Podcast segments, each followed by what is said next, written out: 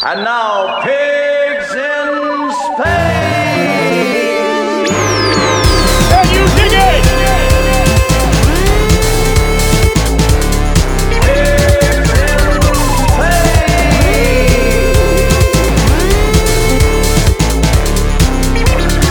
Beste vrienden en welkom bij deze allereerste Pigs in Space podcast. Een podcast die ik van nu af aan elke maand ga proberen te maken voor jullie. Ehm, eh, en die gaat over van alles en nog wat gaan. Soms over niks, soms over alles. Maar in het geval van deze eerste aflevering ga ik het vooral en uiteindelijk alleen over mezelf hebben. Eh, allemaal anekdotes over waar ik vandaan kom, wat ik allemaal gedaan heb. Eh, als u dat niet interesseert, ehm luister dan naar iets anders, hè, slimmerik. Hoe? Pigs in space! 1973. Ah, wel, dus eh, ja.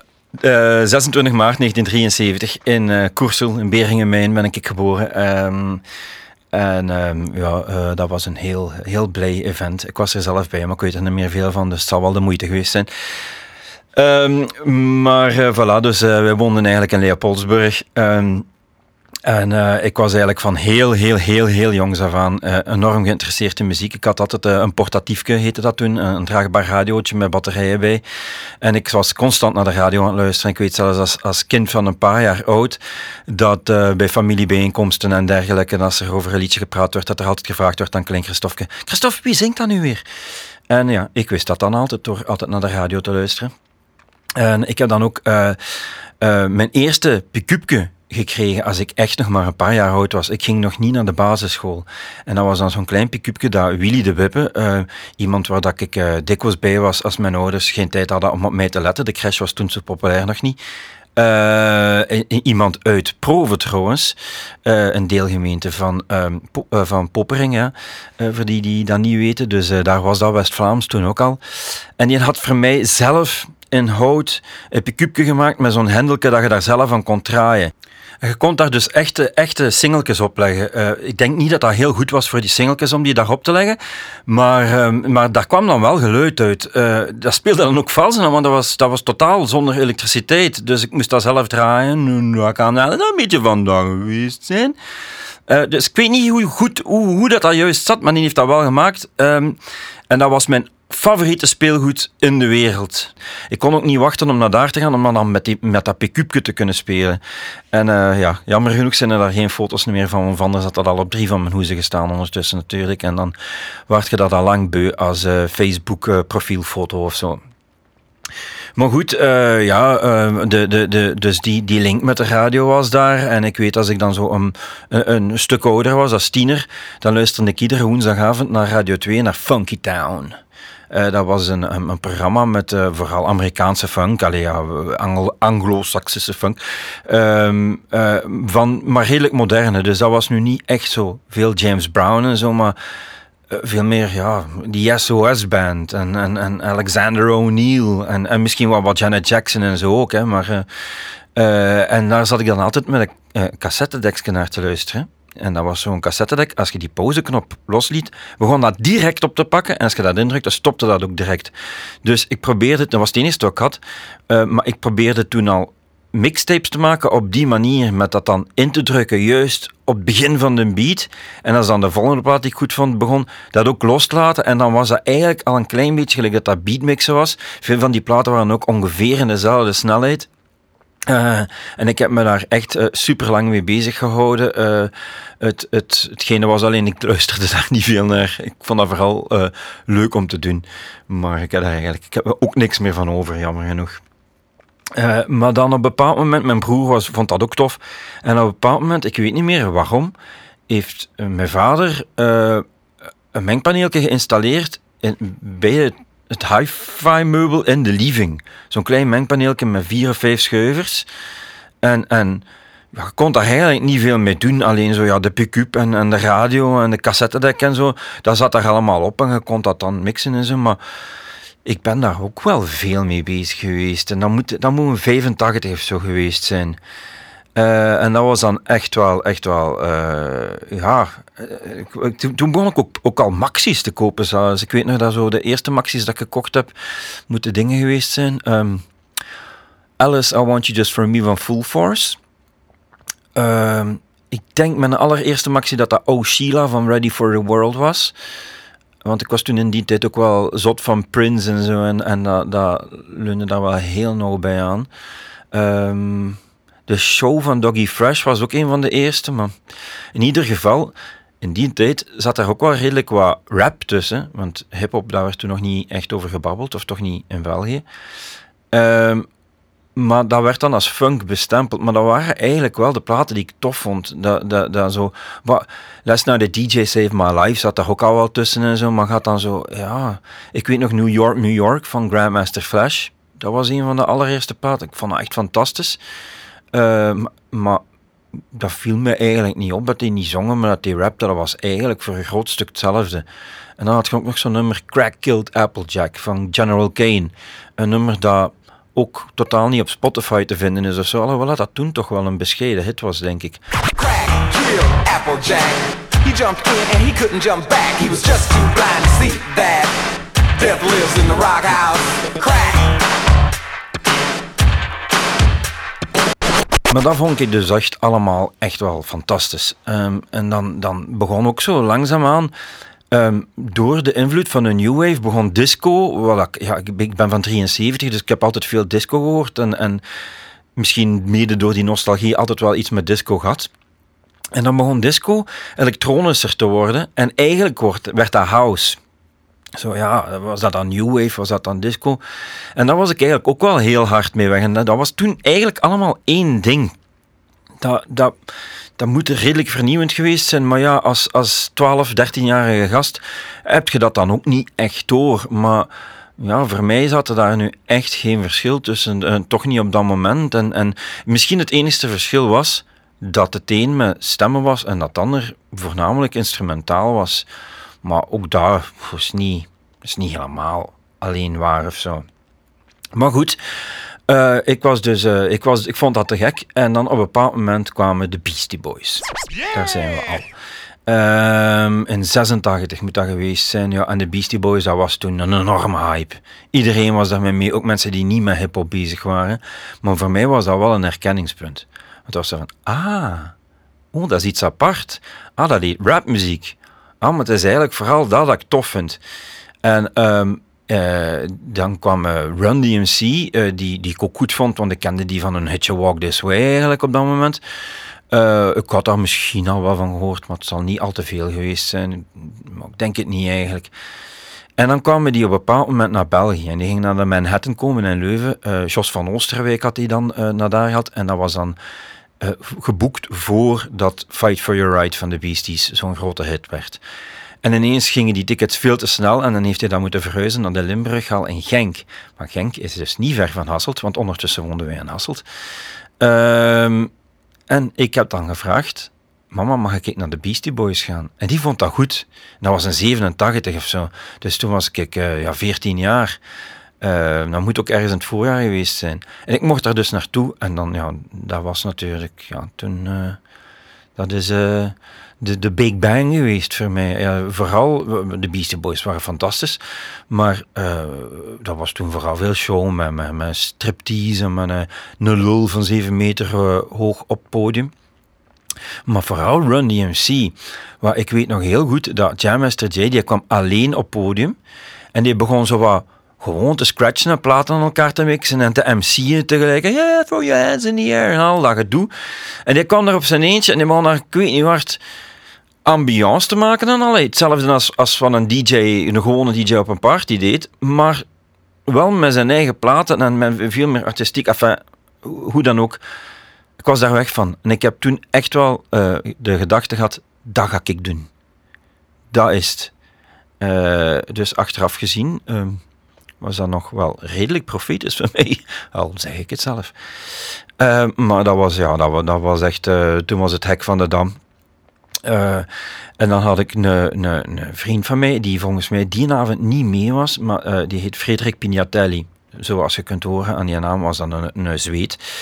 eh, van afkomst. Ehm, en die, dat was zo iemand die heel veel met techniek en zo bezig was en, en van die dingen. En die had een, een discobar. Die had dat toen zelf al. Die was per tang dus ook nog maar 14 jaar. Hè. Eh, eh, en die had zo een, een, een, een, een discobar in twee boksen van 100 watt eh, en, en een paar bewegende lampjes. En hij was daar super hard mee bezig. En hij had dan ook zo die, die prijzen van die pick-ups ingestoken in, in eigenlijk wat dat eigenlijk een soort van lichtschakelaar was. Allee, ja, gewoon een schakelaar. En als je dat dus aanschakelde, dan begon die pick-ups te draaien. Dus dat was dan handig, hè, want je kon dan je plaat klaarzetten en die dan aanzetten. En dan, ja, dan moest je er niet de hele tijd tegenhouden of zoiets.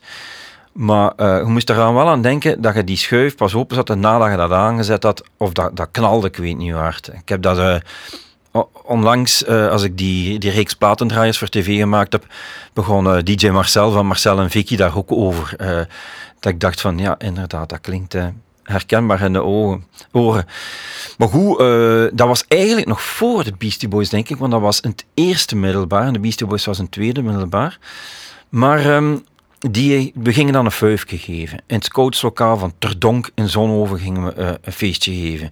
Eh, Pinatelli en ik hadden dat samen besloten. zo. Dat was dan op woensdag namiddag, want ja, s'avonds mocht dat natuurlijk nog niet. Ehm, de Beastie Boys waren er al wel, maar dat was voor dat optreden. Eh, eh, want ik heb dat toen die, na- die namiddag heel veel gedraaid. Dat weet ik ook nog. Maar goed, die, die ging dus een fuifje geven en die had dat materiaal. En ik heb dan gezegd, oh, maar ik heb dat al gedaan gedraaid. Ik heb dat vroeger in Leopoldsburg nog gedaan en zo. Maar dat natuurlijk niks van waar was. Maar ik had thuis wel dat mengpaneeltje. Dus ik dacht van, ik kan dat wel. Dat gaat wel lukken. En ik wil dat doen. eh, eh, dus, dus zelfs dat ik voordat ik Jam Master Jay gezien had, was die, die microbe was er al wel. Eh, die is er eigenlijk altijd geweest. Maar goed, ja, eh, dus eh, ah ja, dat is goed, komt jij dan maar draaien. En dan vlug nog een paar singeltjes gekocht en wat, van zijn platen. En dat was toen echt nog zo van, ah ja, ja die, mijn broer heeft een LP van U2, daar staat ook New Year's Day op. Dat vinden de mensen precies ook wel een tof nummer. En dan weet, we dat, weet ik ook dat dat zo van die platte dingen waren, zo Taylor Dane, Tell It To My Heart en zo van die dingen en al dat. En eigenlijk hadden wij niet genoeg platen, dus om het uur was dat opnieuw diezelfde muziek. En dat was misschien 15 man, dat de helft buiten van zat, eh, om te proberen iemand anders te versieren of zo, weet ik veel. Maar hoe dan ook, eh, ik herinner me dat wel heel duidelijk eh, en heel goed. En, en ja, ik heb me daar toen kapot geamuseerd. En, en voilà, het was vertrokken. Trouwens, die, die Frederik Pinatelli, eh, ik ben daar nog altijd goed bevriend mee, maar eh, die is dan achteraf gezien ook, ook eh, heel belangrijk geworden in, in, in dat wereldje. En is, is iemand geweest die, die of nog altijd misschien, bij EML wel het een en het ander in de pap te brokken had. Toch wel een van de grootste, misschien wel de grootste firma, PA-firma van België. En die is ook jaren op tour geweest als podiummixer van de Simple Minds en zo.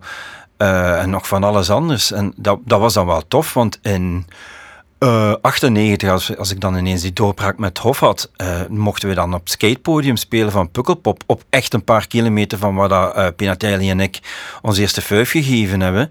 Met die twee boxjes van 100 watt. Eh, en dan deed hij het geluid voor ons en zorgde hij dat al in orde was. En moest ik daar optreden, dan hadden we wel zo een erkenning naar elkaar toe van... Ah ja, jij weet van waar dat ik kom en ik weet waar dat jij vandaan komt. Dus eh, dat hebben wij misschien toch niet slecht gedaan. Merci daarvoor.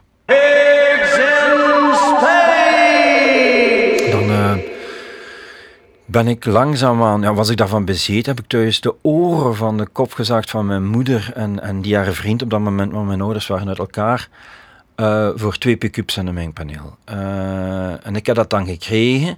Ik heb dan ook van Pignatelli die discobar gekregen, allee, dat, dat meubel. Eh, waar dat ik dan mijn pick-ups en mijn mengpaneel kon insteken. Ik had dan een nieuw mengpaneel, een Stanford. Dat was al zo wat groter. Dat was al zo Rodak avant la. Ik weet nog dat je heel hard moest duwen tegen de schuiven en dat soms nog een keer deed. Omdat je daar zo, ja, dat, dat mengpaneel zo gemassacreerd heb en zo. En dan, dan legden we een stuk van, van 20 frank bovenop de naald. Dat die platen niet zouden verspringen als ik dan aan het mixen en scratch was. Maar heel die kop schuurde dan over die, over die platen, die dan eh, allemaal begonnen met eerst even een halve seconde voordat er daar dan muziek doorkwam. Zo, die waren echt compleet kapot gescratcht. Maar ja, dus eh, dat stond daar in mijn kamer, een discobar. Eh, mijn mama had een nieuwe radio in haar winkel. Die had een winkel in Hasselt vroeger. En, en ik die haar oude, ou- oud geluid, oude soundsystem of ik wel een oude hi-fi van daar had ze niet meer nodig. En die had ik dan voor eh, als box. En ik heb daar dan ja, uren op geprutst en zo. Ik weet dat ik heel dikwijls... eh Goh, Paid in Fool van Rakim, Eric B. en Rakim. En eh, had ik toen Pump Up the Volume en, van, van Mars. En ehm eh, Beat This van Bomb the Pace. En dat was allemaal soort muziek. Dingen, Buffalo Stance van Nene Cherry. Dat was zo toen de, de muziek die ik heel goed vond. En waar ik heel veel, heel, heel veel mee bezig was. Maar dan ehm, woonden wij dus... ehm, al eh, in Hasselt. eh, en dan waren we zelfs al eens verhuisd. In Hasselt woonde ik in het centrum van Hasselt, boven de, de winkel van mijn mama. En in die kelder was er een kleine club. En die heette dan ook het Kelderke. Eh, maar ja, dat was voor mij was dat gewoon een café, wist ik veel. Maar dat was eigenlijk wel een redelijk alternatief kot, waar dat is toen, eind jaren 80, echt wel vol een bak house en zo zat te spelen en zo. Ja, de, de voorlopers van wat er New Beat ging worden. Echt wel avant-garde, new wave en zo. Allee, dansbaar wel, maar eh, in ieder geval, ja, eh, dat was eigenlijk echt wel voor op zijn tijd. En die gingen ook veel importplaten gaan halen en zo. Oké, veel black music zal dat niet geweest zijn. Maar dat was toch wel echt wel vroeg om, om met die house en zo echt vol een bak bezig te zijn. Eh, dat was DJ eh, Johnny Thijs, eh, toch echt wel een, een legendarisch figuur in Hasselt eigenlijk.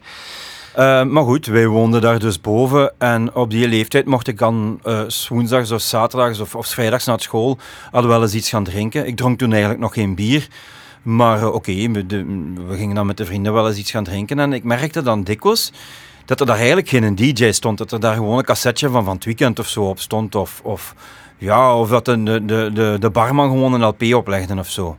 Nu, die hadden daar Technics 1200 eh, staan, eh pick-ups. Dat is, dat is de pick-up voor degenen die dat niet zouden weten. En nog altijd, nu nog altijd. En ik droomde daarvan, van die pick-ups. Ik had daar posters van op mijn camera. Ik had zelfs zelf posters getekend met Technicsen op, op mijn kamer. Eh, je kon daar pitch control mee doen, je kon daar wel goed mee scratchen, je kon daar eigenlijk alles mee doen dat ik wou doen, dat met mijn pick-ups echt niet zo goed ging.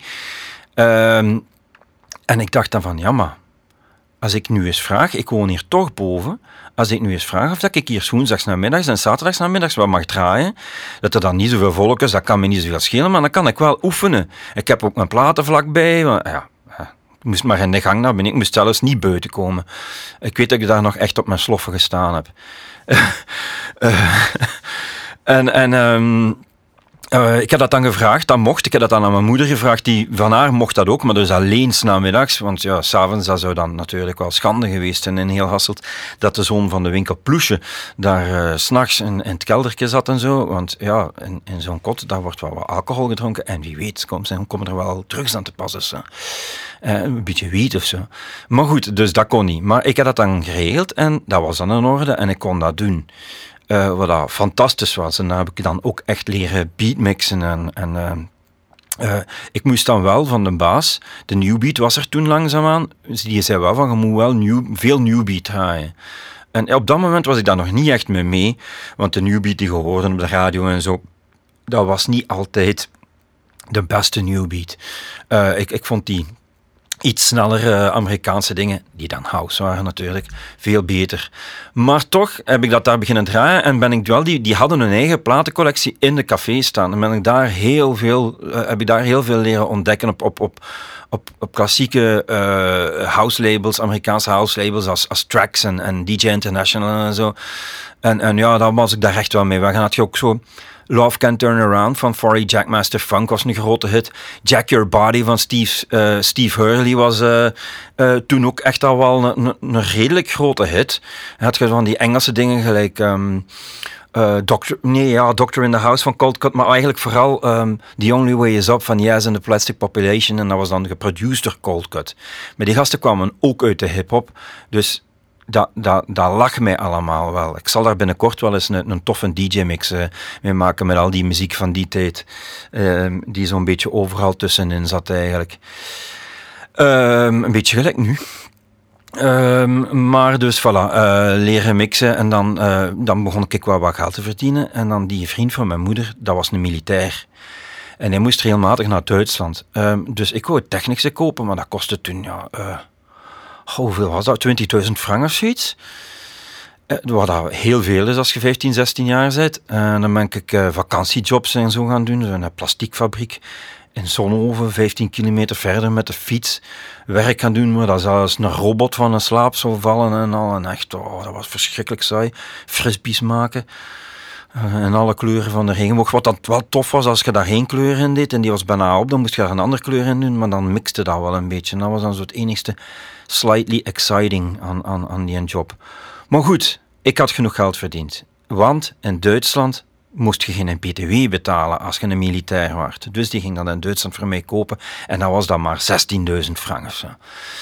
Jee, 16.000 frank. Technics, technics, technics, technics, technics hebben alstublieft.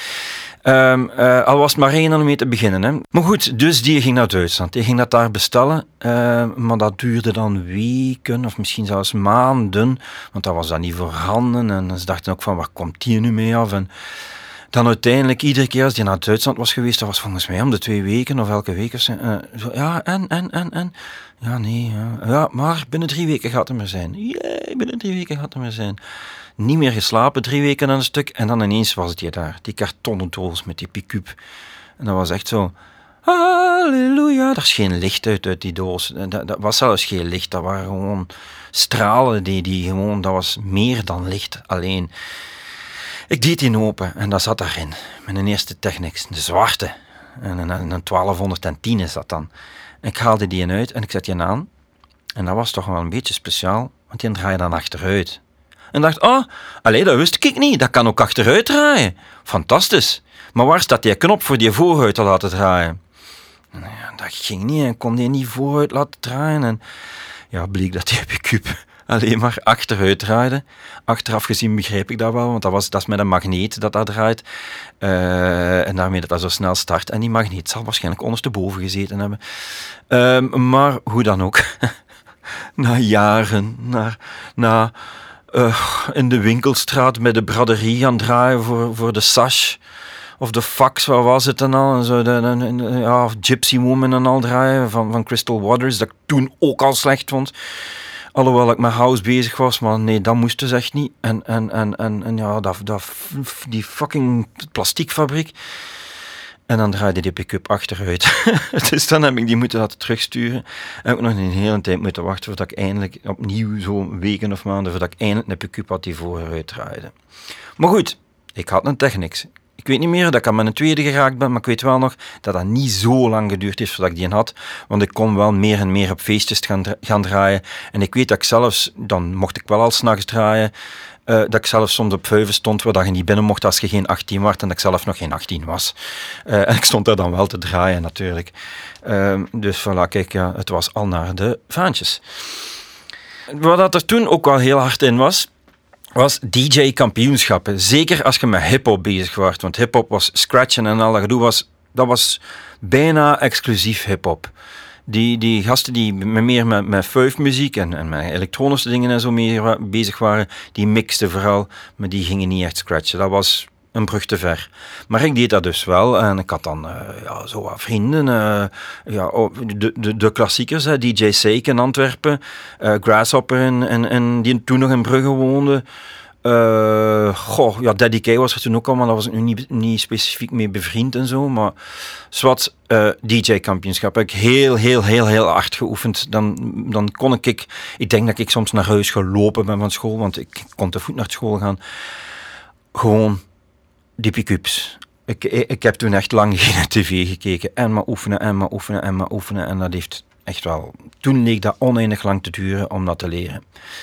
Maar goed, ja, dan heb ik dus aan die kampioenschappen een paar keer meegedaan. Een paar keer redelijk goede resultaten gehaald. Maar niet echt omdat, ja, omdat ik er eigenlijk gewoon nog niet klaar voor was. En omdat ik ook veel te zenuwachtig was voor die DJ-kampioenschappen.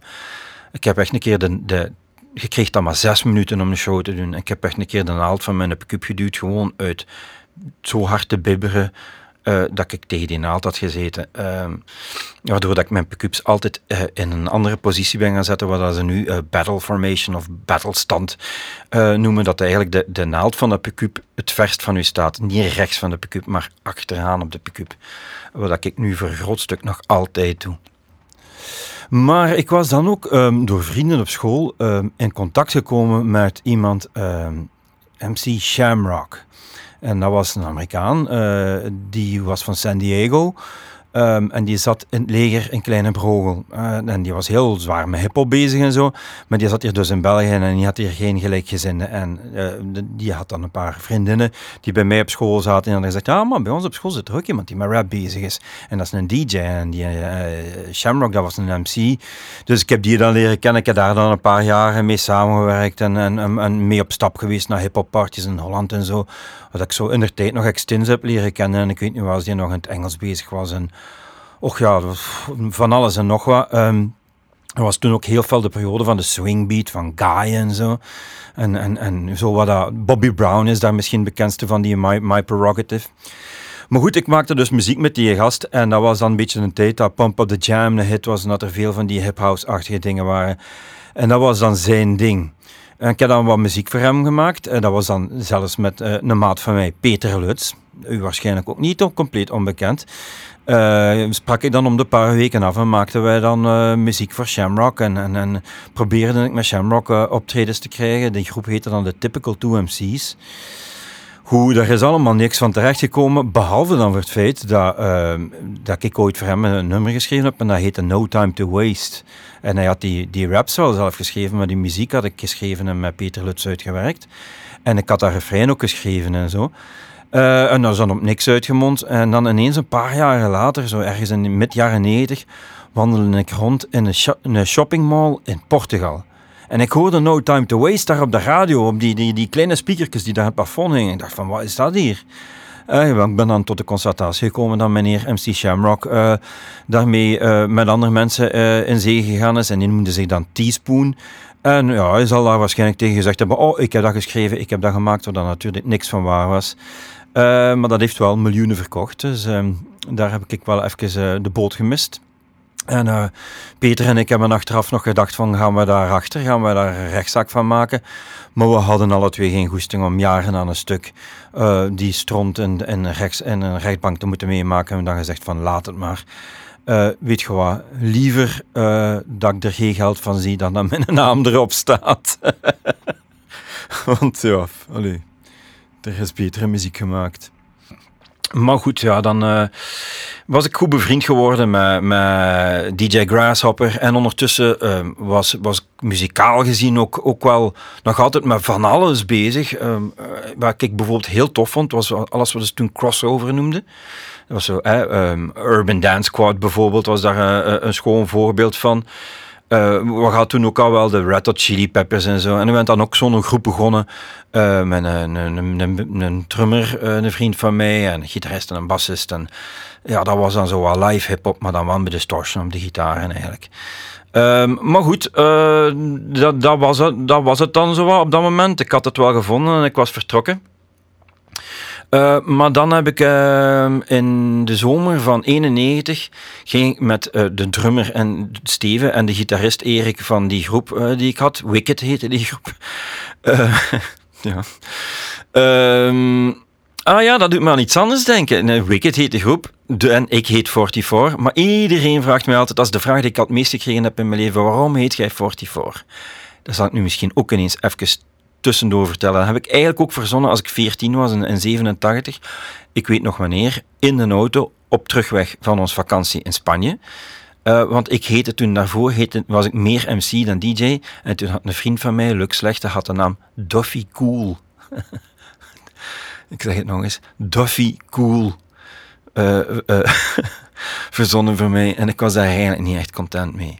Dus ik kon een andere naam en een van de mannen van Bomb the Bass noemde DJ Kid 33.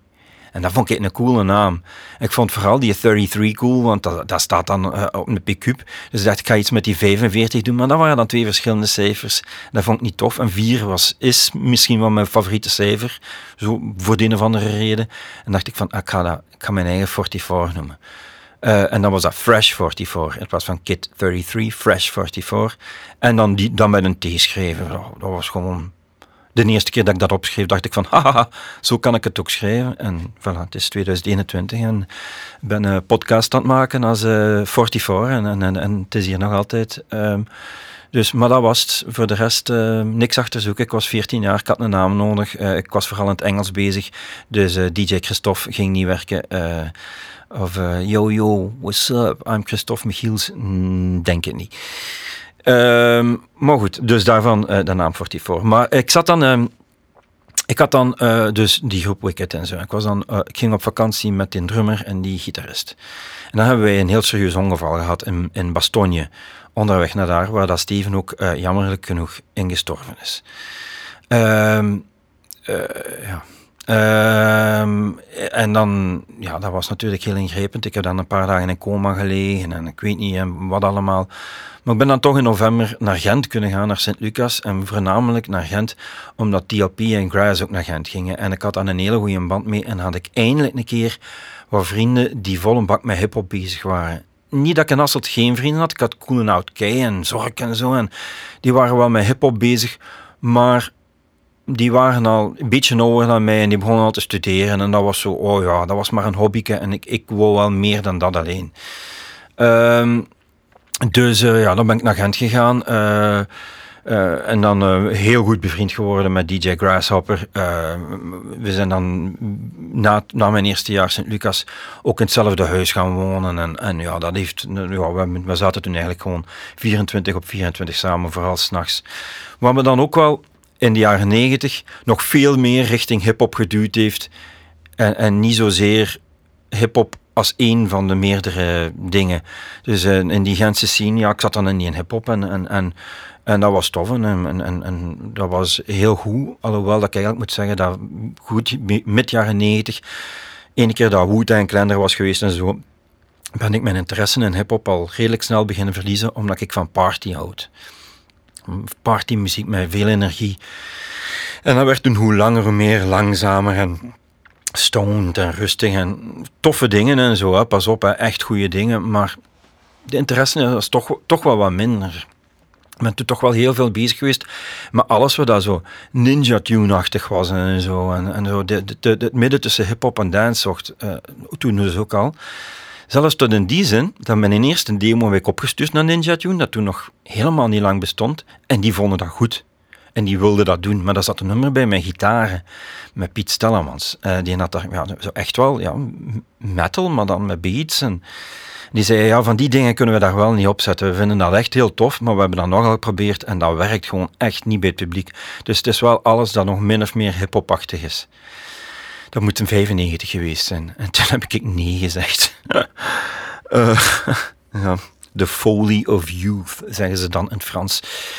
Um, ja, ik wou die gitaar daarbij. Ik dacht, dat is mijn eerste plaat. Ik wilde direct uh, mijn stempel drukken op de juiste manier, op de juiste manier vertrekken. Wat natuurlijk heel jammer is, want anders had ik in 1995 al een deal gehad bij Ninja Tune.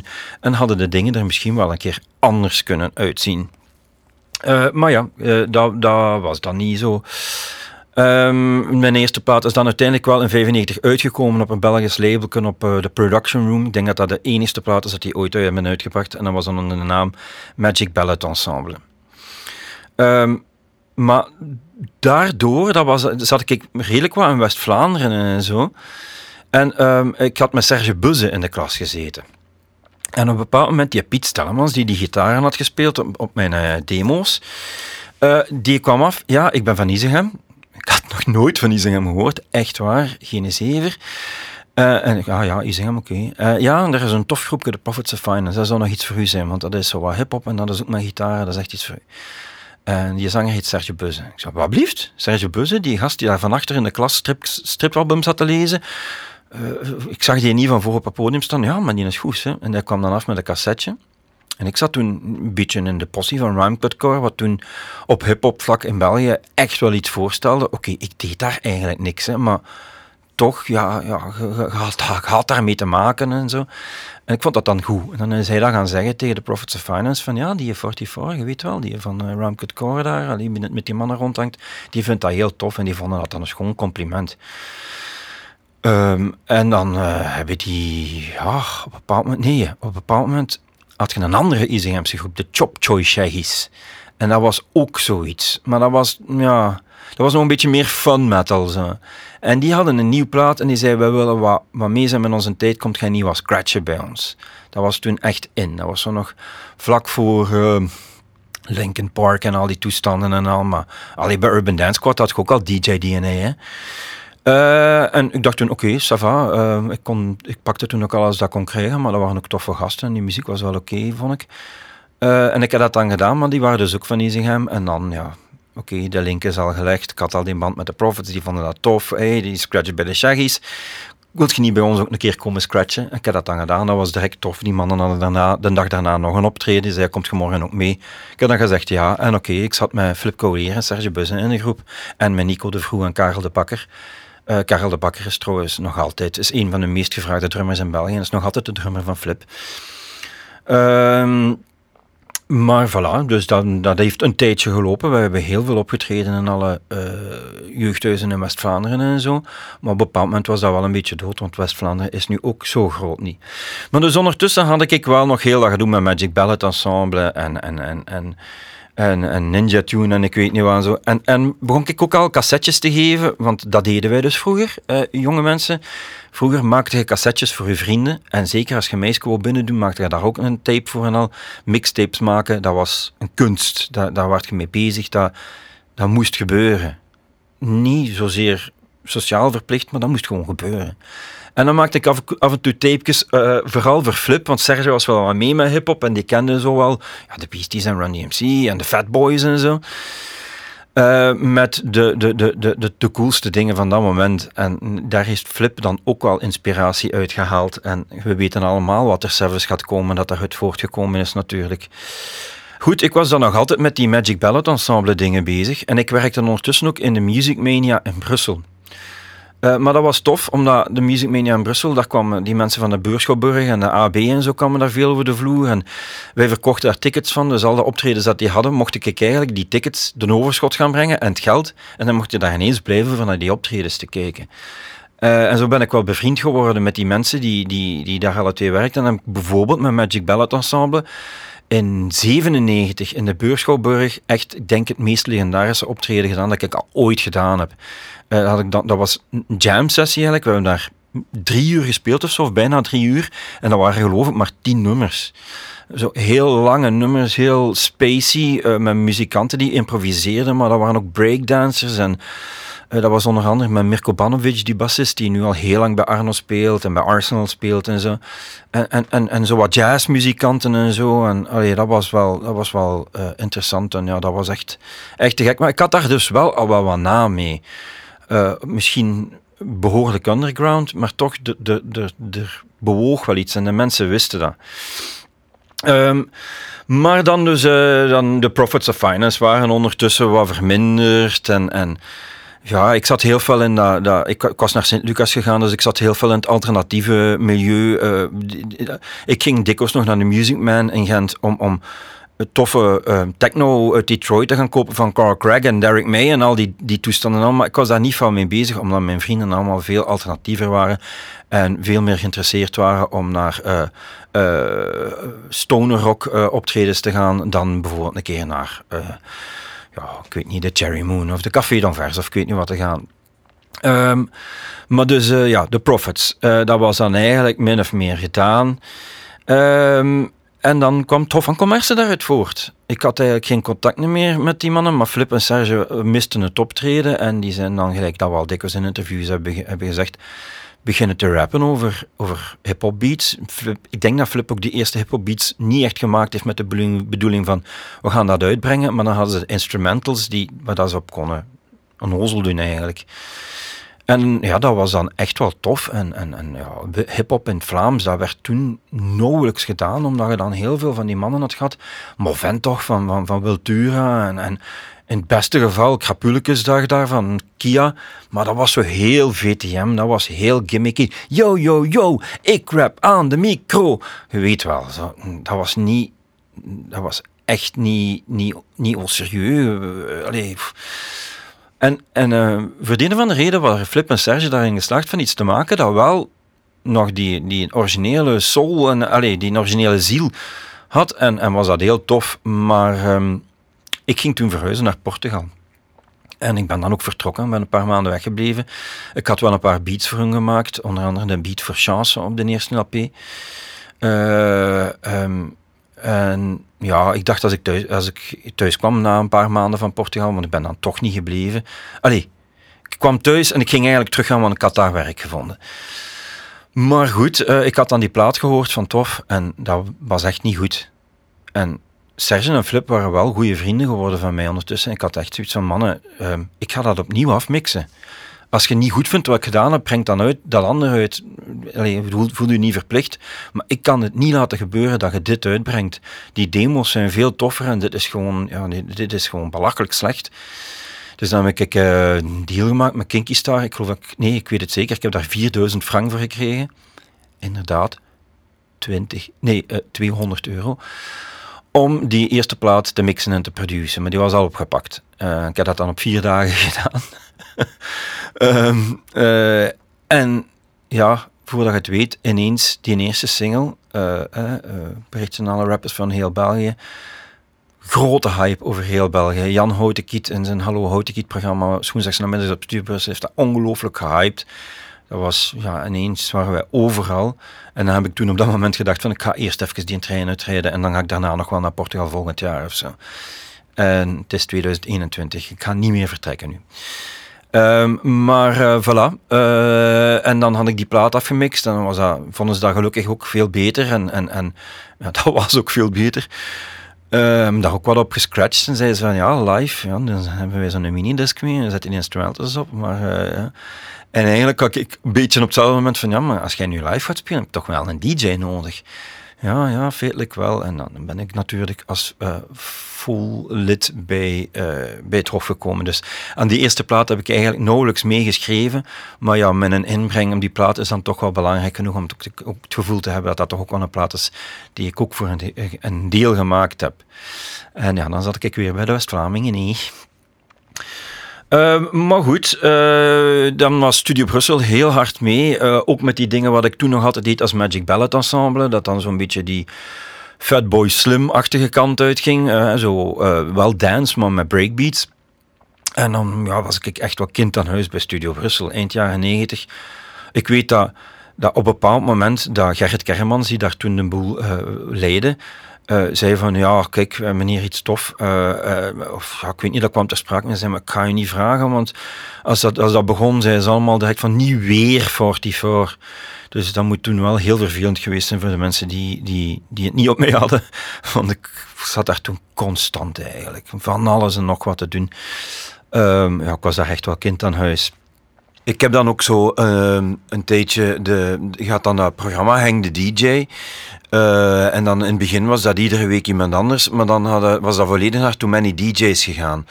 Uh, maar die, die, die waren dan doorgebroken en die moesten dan ineens op tour. En dan heb ik dat ook vier maanden overgepakt, dat programma. Um, iedere zaterdagmiddag. En ik ben zelfs ooit op een, een Japanse site waar dat dan al die, die hangde DJ's van Too Many DJ's op staan. Uh, een tegengekomen van ja, luister deze, is ook uh, crazy, bla bla bla. En dat was dan eigenlijk een van mij. Maar ja, allee, ik vond dat niet erg of zo, dat is een compliment. Hè. En, en, uh, maar de, de toon lag toch wel ergens anders bij mij ook.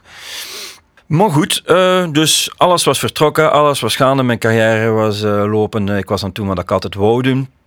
Maar ondertussen had ik wel een beetje mijn liefde voor die elektronische dansmuziek wel wat verwaarloosd. Oké, ik ik, ik ging naar de Music Man, ik had daar uh, Quinte, DJ Quinte, die in het begin in de Fuse ook draaide. Uh, die me daar de beste plaat aan de kant hield en ik kocht dat wel en zo, maar veel meer dan, dan naar uh, geflipte spacey mixtapes mee maken, deed ik eigenlijk niet echt, maar kocht wel heel veel platen op Warp en zo. En dan ben ik naar Amerika gegaan. Een vriend van mij moest van Oregon Portland. Dat is uh, uh, aan de westkust, noordwestkust. Moest dan met een camion helemaal naar Florida rijden. Die zijn grootmoeder was gestorven en die woonde daar. En die moest die haar meubels, haar antieke meubels en haar piano en zo met een camion vervoeren. En ik zei van, oh, dat lijkt me wel tof. Ik ben nog nooit in Amerika geweest. Ik kom af. ik ga mee met u. Dan hebben wij dus ja, eh, heel Amerika cross-country country gereden. Maar die vriend van mij was heel zot van alles wat dat... Ik, ik, zou het eigenlijk tech house moeten, moeten noemen nu. Alles, ja, ja house, techno. In, in Amerika noemen ze techno vlugger house dan hier. En die was daar zot van, maar dat was veel rijden. En ik had mijn rijbewijs nog niet, dus die wou wel, als ze aan het rijden was en dan was wat moe, wou hem dat wel horen. En dan had hij zo mix-cd's van, van ehm, Danny Tenaglia en zo eh, mee. En, en, en ja, van Andrew Weatherall ook. Halleluja. En ik heb daar toen zoveel naar zitten luisteren in zo'n een, een, een, een, ideale situatie in dat wijds Amerikaans land. Dat ik echt dacht van ja, nu is het genoeg geweest. Ehm, die, die, die passie is terug enorm hard opgekomen. En, en toen heb ik wel gezegd van ja, nu ga ik echt wel terug meer die kant uit. Ik, ik heb het al lang gehad met die hip-hop, om, omdat ik dat heel beperkend vind. Ik bedoel, hip-hop in zijn, zijn origine was het genre dat geen genre was, maar alle genres samenbracht. Dat was de melting pot van al een overschot. En, en eh, iedere groep, die groep had gitaren en die groep maakte house en die groep had disco. En dat was altijd wel anders. En die, groep, die rappers riepen heel hard en die rapper was dan weer rustig. En, en ik was het al lang beu dat dat eigenlijk wel een formule geworden was. En dat ze zo, ja, een, een, een, ja, een formule hadden, dat was ik eigenlijk echt wel beu. En, en, dat interesseerde mij al lang niet meer. Dus die house was helemaal terug. En dan ben ik met Ultrasonic afgekomen. Ehm dus ja, voor de mensen die het niet weten, allee, Ultrasonic 7 is dat dan geworden achteraf, want er was een Ultrasonic in Duitsland en zo. Um, en eh, allee, ik ging dat eigenlijk gewoon als 44 doen, maar um, die mensen van dat label toen, um, die dachten van ja, maar 44, dan, dan denkt iedereen direct aan Tof van Commerce en hip-hop en zo. We zouden liever hebben dat jij dat onder een andere naam doet. Ja, en dat heb ik dan gedaan, maar daar heb ik eigenlijk wel spijt van achteraf gezien. Allee, ik versta dat wel en ik denk dat dat toen ook niet anders kon. Maar het, had wel leuk geweest, moest het anders gelopen zijn.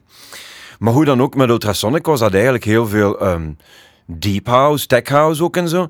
Uh, maar dan is daar... Ik heb dan eerst een hit gescoord met Soul Power, uh, met de zanger Ipiki Ukami. En dan natuurlijk die een hit gescoord, Lips They Move, met, met Tom Drias zanger. Um, en ja, dat, dat, was wel een grote hit voor de mensen die het niet meer uh, zouden herinneren. Maar... Um, uh, dat was eigenlijk wel een, een, buitenbeentje. Dat was een beetje meer een disco-funky nummer. Ieder nummer had zo'n beetje zijn eigen um, accenten. En um, ja, dan heeft, heeft dat wel een tijdje geleefd. Um, want ik heb daar dan nog andere hits mee gescoord. Hè. Daarna was er nog Where You At. Dat ik weet dat dat ook dat jaar bijvoorbeeld meer op de radio gespeeld is zelfs dan Lips They Move. Maar goed, het is vooral Lips They Move dat blijven hangen, is achteraf gezien. Dat heeft alles ook wel een stroomversnelling uh, gestoken, dat toen heel welkom was ik had het misschien liever gehad dat dat iets meer nog dieper uh, techno, house en al was geweest dan wat het toen was. Maar ja, kijk, uh, we, gaan daarover nu echt niet beginnen klagen. Maar oké, dat was heel tof. En, en ik, ik draaide toen ook regelmatig in de video in Gent. Dat was eigenlijk een heel klein caféke. Maar dat was superleuk. Ik kon daar mijn ding echt wel doen. En dat was eigenlijk, dat was ook, lag ook voor de hand, want dat was mijn management, die waren daar de eigenaars van. En die vroegen dan eerst van, wilt jij daar draaien? En dacht, ja, zo'n klein café. Ik bedoel, ik reis heel België af om vijf voor 1500 man te draaien en dan in zo'n café gaan staan. Maar dat was dan zodanig tof, dat ik daar op de, de, de avond dat ik niks anders te doen had, uh, dat ik daar wel veel draaide. Of, of anders zat ik er gewoon als klant. En wij kenden elkaar allemaal. En dat was toen zo de tijd van heel veel van die funky shit house. Zo, uh, Lady van Mojo. Alles wat dat basement jacks was en zo. Uh, dan marcheerde daar heel goed. Heel veel van die in-house met, met Latin invloeden in en zo. Uh, en dat was heel tof. En dan...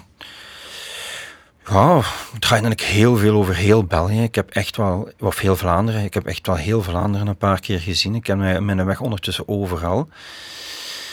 Um, en dan begonnen een zekere Gerald Klaas en zijn broer Joris hadden dan de charlatan overgepakt en die wouden daar meer een dansgelegenheid van maken. En ja, die hadden dat dan wel door van, ja wacht, want die, die Joris die had in, in Afligem het café Het Stanton. En daar had ik ook al een paar keer gedraaid en dat klikte gewoon supergoed. En dan ja, ben ik veel in de charlatan beginnen draaien. En ja, dat, dat is dan wel zo een aantal jaren een, een, een topperiode geweest waar dat alles daar dan een beetje rond draaide eigenlijk. Um, maar goed, dat was 2003 en had ik het eigenlijk wel gezien in Gent. Ik woon ondertussen al 11 jaar in Gent en, en ik weet niet, het, was op. Het was gewoon op in Gent. Eh, ik ben dan naar Brussel verhuisd. Eh, eh, om vernieuwde energie te vinden, die ik dan ook gevonden heb. Juist op het moment dat FM Brussel daar pardon, een, ehm, een injectie kreeg eh, van subsidies van eh, de Vlaamse gemeenschap om meer te betekenen, ben ik daar een radioprogramma beginnen doen een aantal jaren. Vrijdagavond om 7 uur. Radio Clash heette dat. En dat heette Radio Clash omdat dat van alles was. Maar echt van alles. De ene moment was Deep Purple, eh, de volgende moment was iets op Underground Resistance. Allee, echt wel van alles. Ehm, ik presenteerde dat ook. Ehm, eh, wat dat wel heel tof was, maar wat dat wel mijn relatie met Studio Brussel wel eh, gecompromitteerd heeft. Eh, dat had niet, zou niet gemogen hebben. Maar dat was toch niet hetzelfde als daarvoor. Ehm, maar goed, kijk, ja, dat, dan, dan was dat maar zo. Hè. Ehm, maar dan begon ik ook, dan tapte ik uit een nieuw vatje. En dan zat ik in die Brusselse scene, en was, was er heel veel deep house begin 2000, was echt, echt aan het bougeren, eh, onder invloed van mensen gelijk Moody Man en zo. En dat was echt mijn ding. eh. dus dan ben ik veel meer dat beginnen doen. Maar dan merkte ik overal wel, als er 44 op die affiche stond, dat de mensen afkwamen omdat ze eh, Beyoncé en, en, en, en Basement Jacks wilden horen. En mijn trip waar ik op dat moment op zat, was niet meer zo van eh, hit na hit na hit. Eh, was niet meer Studio Brussel de max. Ik heb dan ook, eh, eh, wat ik met Ultrasonic gestart was, voortgezet. En deze keer wel onder de naam 44. eh, op een plaat Fortification, eh waar ik zo, ja, ook eh, met, met, met, Gabriel Rios en met Arno en met ik weet niet wie, met Morgen Pavlovski en al op samenwerkte. En ik had dan ook een nummer opgepakt met Nia San, Last Night. Dat dan ook echt wel zo een beetje iets meer weer terug mijn liefde voor, voor, voor plezier en voor dansvloer en, eh, naar voren kwam. En dat was, op zich was dat eigenlijk een grote hit. En, die Maxi heeft, ik weet niet hoe verkocht toen. Maar ik zat natuurlijk in een ander circuit waar dat ze dat allemaal een beetje raar vonden en dat eigenlijk maar commerciële muziek vonden. En dat werd dan van die kant ook helemaal niet veel eh, gepusht. Dus, dus dat is ergens wel een beetje een... een dat zijn eigenlijk een beetje parels voor de zwijnen geweest, of zoiets in die aard, of misschien het omgekeerde. En dat heeft nooit het gewenste effect gehad. Maar eh, oké, eh, dan ben ik eigenlijk eh, van naam veranderd. Dan, dan ben ik ook naar, naar Meissen verhuisd, buiten Brussel. En toch mij toch iets meer op die underground, deep house, eh, disco beïnvloede muziek beginnen smeten. En heb mijn eigen King DJ genoemd. Niet zozeer met de bedoeling van moest, gelijk moest het DJ King zijn of dat ik de koning zou zijn, maar zo'n beetje meer gelijk dat je kunt zeggen Koning Winter of Koning Feest, King DJ. eh, en dat sloeg dan eigenlijk niet echt op mij, maar dat sloeg eigenlijk op het feit, eh, de, de koning, ja, het DJ'en is koning in de wereld, zoiets in die aard. En daar heb ik eigenlijk ook wel een paar jaar heel toffe dingen mee gedaan. Ik moet tot, eh, tot, nog altijd zeggen, ik heb dan ehm, een, een LP, alleen een CD uitgebracht op eh, het label Bearfunk, een Londens label dat voor in die scene een van de labels was. De meeste van u zullen daar nog nooit van gehoord hebben. Maar ik was daar heel trots op en ik vind dat ook nog altijd echt een, een topplaat. Ik ben daar enorm, enorm, enorm content over.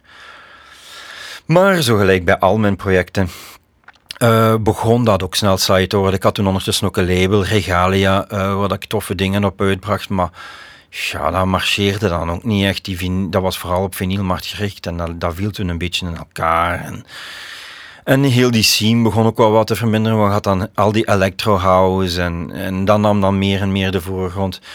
Dus, eh, en ja, ik ben dan die, die, die interesse wel een beetje beginnen verliezen. Eh, stond ik ook wel weer op een, een, een punt waar ik zei, ja, en wat nu? Eh, en dan ben ik eigenlijk beginnen denken, ik wil wel iets voor tv doen, en mezelf gaan aanbieden Woestijnvis. En nu moest het toeval lukken dat op dat moment eh Woestijnvis ging dan VT4 overpakken en daar vier van maken, een paar maanden later. En Steven van Herrewegen, die ik al kende van het uitgaansleven in Leuven, eh, ging een programma doen over muziek. En die kon mij wel gebruiken in zijn redactie. En ik had toen ook al wel kleiner dingetjes voor tv hier en daar gedaan. Dus ik dacht van, oké, dat lijkt me wel leuk. Woestijnvis, dat zijn nu ook niet de eerste, de beste. Ehm, ik ga dat doen. Dat muziekprogramma is er dan uiteindelijk niet gekomen, omdat Vier eigenlijk niet de kijkers had die ze hadden gewild. eh, en dat ze daarmee programma's met veel minder budget moesten maken. En wat dat Steven van Herwegen zijn ideeën waren voor dat programma, dat was niet mogelijk met, met minder budget. Ehm, maar ja, ik zat daar sowieso niet echt helemaal op mijn plaats. Ik was daar meer... Ik zat daar meer aan een bureau en... mm, Ja, moet ik het uitleggen. Ehm, maar Steven Herwegen ging dan wel ineens rasters maken. Ehm, een soort van blokkenachtige quiz op eh, vier, dagelijks op vier. Ehm, met allemaal soort van moderne versies van gezelschapsspelletjes eh, die de kandidaten moesten spelen. En er zat een ronde in en dan noemen ze de kipkaps. En dat was dan een beetje gebase- gebaseerd op mishmash. En dat was dan een, een, een visuele mix van een ene minuut met tien fragmenten erin. En dan moesten die mensen een soort van memospel om de beurt zeggen wat ze zich daarvan herinnerden. Degene die het laatste, laatste antwoorden won dan. En ja, dat was echt wel spek naar mijn bek. Ik heb me dan ook gezegd van, hey Steven, of allee, eh, ja, het was vooral hem. Eh, ik kan dat ook en ik ben dat beginnen maken. En dat heeft dan eigenlijk mij vooral in gang gestoken voor waar ik op dit moment vooral nog zit. Natuurlijk ben ik nog altijd DJ, hou ook nog altijd van heel daggen geven en, en doe ik dat nog altijd vol een bak, maar ik kan de twee nu ook wel combineren.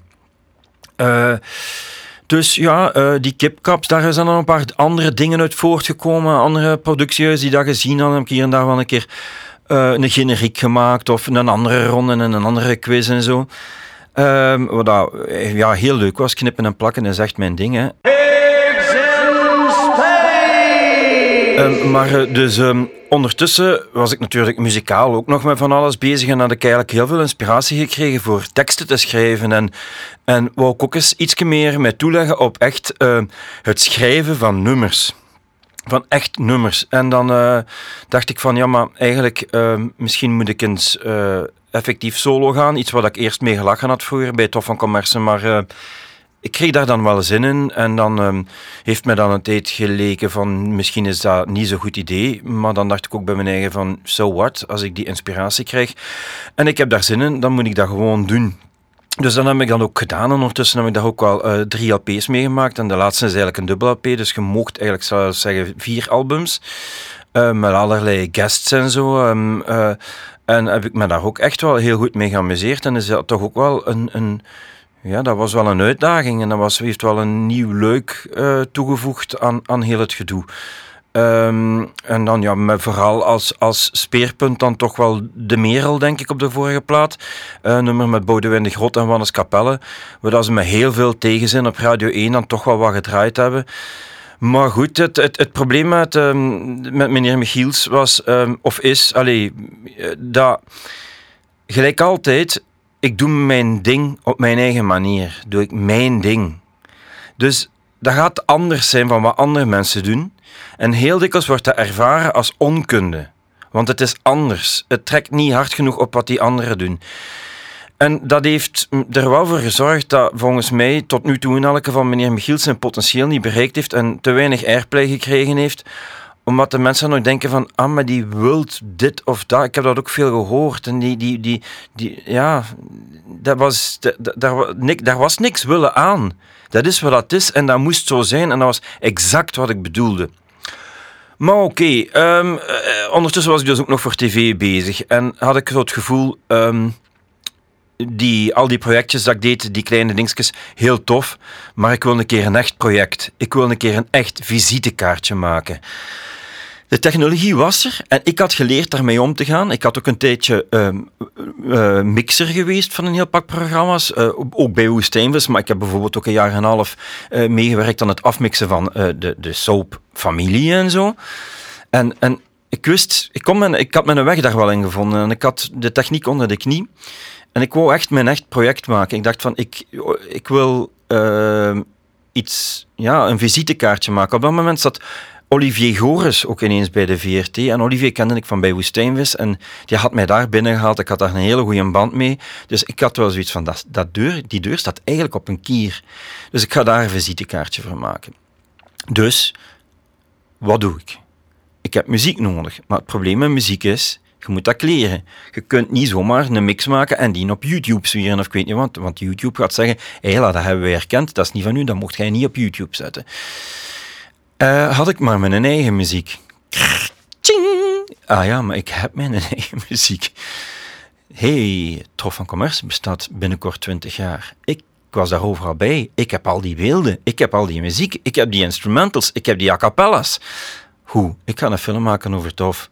Eh, schatje, eh, sorry, maar ik ga nu even een aantal maanden werken en ik ga daar niks mee verdienen, maar ik moet dit doen. Dan heb ik dus Wiener Stof van Commerce gemaakt, die mockumentary of hoe dat je het ook wilt noemen. Eh, en dat heeft dan superveel gedaan. Ik dacht, ik ga dat gewoon op YouTube zetten. Maar Serge, Flip en eh, Werner, onze boeker, allee, niemand mocht dat zien. Ik wou dat niet. Ik wou daar hard aan werken en niet eh, afgeleid worden door, ja, maar ik zou toch meer dat willen en dat willen. Dat ging mijn creativiteit alleen maar beïnvloeden. Moesten ze achteraf als het af is zeggen van, ja, dat of dat vind ik niet tof, oké.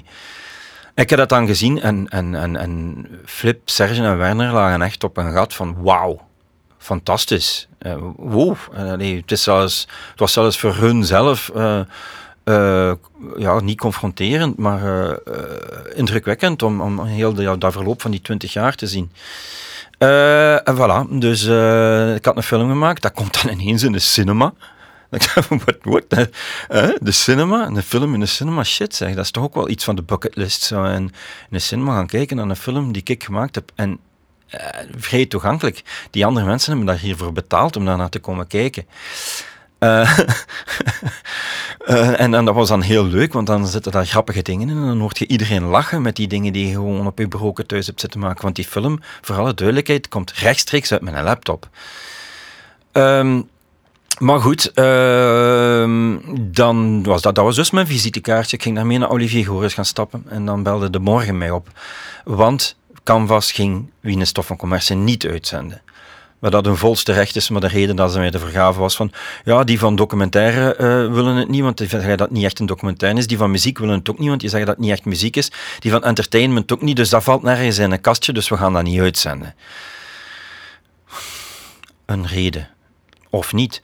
Um, maar goed, dat vond ik heel flow. Uh, dan wel, natuurlijk, dat moet je niet doen. Maar goed, op Facebook gezet van, ja, dat is het niet uitzenden, moeten zij wel weten, maar dat is wel flow.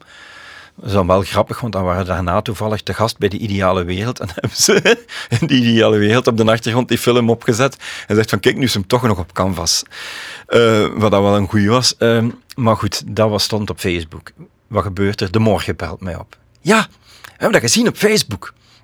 Hoe zit dat allemaal? En die wonen natuurlijk ja, sappige verhalen, maar die, dat was een hele goede journalist, eh, een maat van mij, Robin Broos. En die had ook wel zoiets van, nee, ik, ik, ik ben wel trouw aan het verhaal. Als er geen sensatie is, dan schrijf ik die ook niet. Uh, maar ik heb toen wel gezegd van ja, ik vind dat bij Canvas eigenlijk cultuursnop zijn. Ik vind, uh, het is niet alleen Jan Faber en uh, Anna-Theresa de Keersmaker die Belgische cultuur zijn. Willy Sommers en, en, en, en ik weet niet wat allemaal is ook Belgische cultuur. En, en, en bonsai is ook Belgische cultuur. Ehm, dus had ik gezegd, die van Canvas zijn cultuursnops. De volgende dag in de morgen, grote headline die van Canvas zijn cultuursnops. een paar uur later, Olivier Goris aan de telefoon. En hij zat in mijn telefoon, dus kon het zien. Oh shit. ja, hey Christophe, hoe is het? Alles goed? Ja, het is Olly hier. Hè? Um, ja, zeg, uh, ja, je hebt gelijk dat je dat in de krant zet. Ik ben hier nu juist, ik heb juist Canvas overgepakt uh, als, als uh, netmanager. En dat is goed dat jij dat zegt, want ik probeer dat hier ook duidelijk te maken. En hoe meer mensen dat er in het cultuurlandschap zijn die dat zeggen, hoe sterker dat ik sta. Alright. Fijn dat ik u een dienst bewezen heb, Olly. Uh, ja, en zeg, waar zit je nog mee bezig? Uh, ja, ik heb wel ideeën. Ja, dat is goed. wilt je nog tv maken? Ja, absoluut. Oh, wat komt een keer af? ja, iemand gelijk jij, wat jij doet, dat past wel binnen Canvas. Heb je ideeën? Maar wel, ja, ik zou wel graag iets maken over de DJ-cultuur. Want ik vind dat daar heel veel op neergekeken wordt. Dat was de moment dat de Tomorrowland echt groot begon te worden. En dan had iedereen zoiets van, oh, DJ's op een knopje drukken. En daar werd heel smalend over gedaan en op neergekeken. DJ's konden niks. En oké, er zijn DJ's die niet goed zijn, maar er zijn ook DJ's die geniaal zijn. En ik wil daar wel iets aan doen. ik ben wel zo iemand, dat, staat me, dat stoort mij. En ik voel me dan geroepen. En dus ik had zoiets van, ja, kijk, ik wil iets maken over DJ's, maar wat dat ik doe met heel veel muziek en mixen en, en, en, en, en, en beeld samplen en zo, komt dat ik weet niet goed uit. Oké, doe maar. Uh, en dan ook platendraaiers gemaakt. Dat is nu nog geen jaar geleden. Dat was een, dat is een, allee, dat ik dat gemaakt heb wel, maar dat is in december 2020 uitgezonden. Ehm, en, en, dat heeft heel goed gedaan. Jammer genoeg was daar een, een visual voor waar dat er uh, alleen maar mannen op stonden en voornamelijk blanke mannen. En, en, is er daar toen redelijk veel rond te doen geweest, wat ik ergens wel begreep. Die visual was fout en eigenlijk dat ze zeggen in, die canvasreeks van nu onlangs, um, Het leven in kleur. Ik was misschien geen racist, maar ik was ook geen antiracist. En dat is eigenlijk niet goed genoeg. Uh, en, en ook qua vrouwenrechten en zo betreft. Dus, allee, zwart. Uh, maar toch ben ik daar wel goed uitgekomen en heeft dat er wel voor gezorgd dat ik nu ook nog wel het een en het ander lopen heb. Maar dat heeft er ook voor gezorgd dat ik ineens een soort van sleutelfiguur ben beginnen worden in dat DJ-landschap.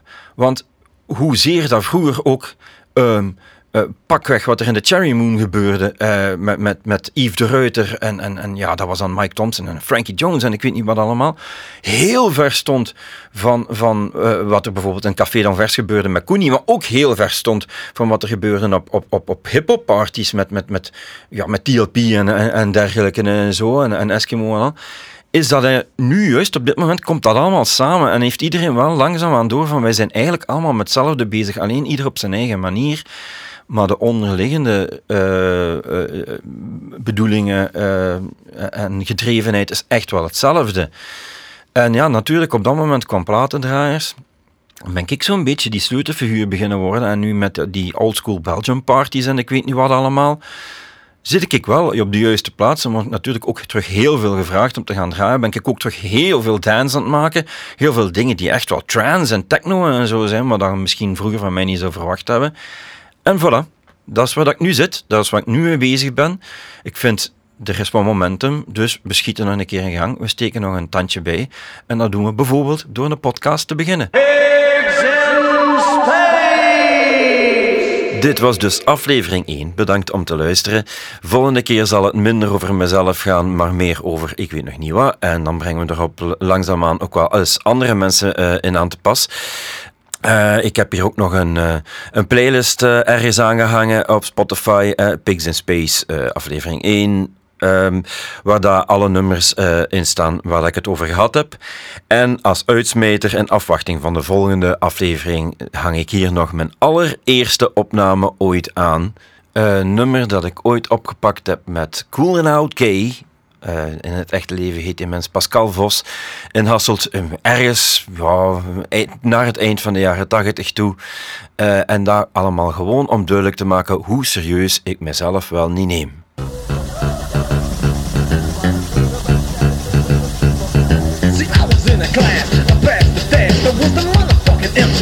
Considered the best. No need for education, I teach myself, and now my brain is bigger than a prison cell. So far the introduction, let's get to the point. We got another fresh rapper running the joint, started making you respond. The faces galore, fresh 44, my brother give them what they came with. A devastating crew, get the highest score. He's the KOK, and I'm the 44. We're the lost of lyrics, the rhyme dominators, opponents of C, fucker anti-terminators, personal suckers who get into crime. The only law we break is the law of rhyme.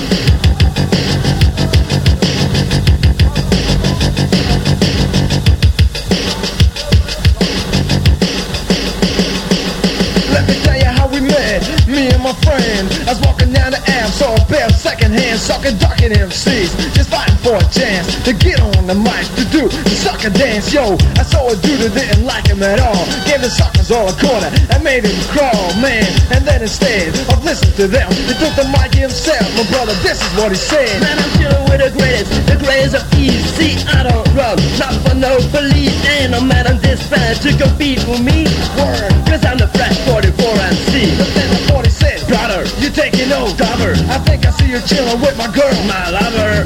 You know I like it, so don't get excited if you want my baby. Ain't no need to hide it. So there we was, we put up a fight, not a physical one, but to possess their mind, just to diss one another. To run to jam, but the motherfucking gay was good, my man.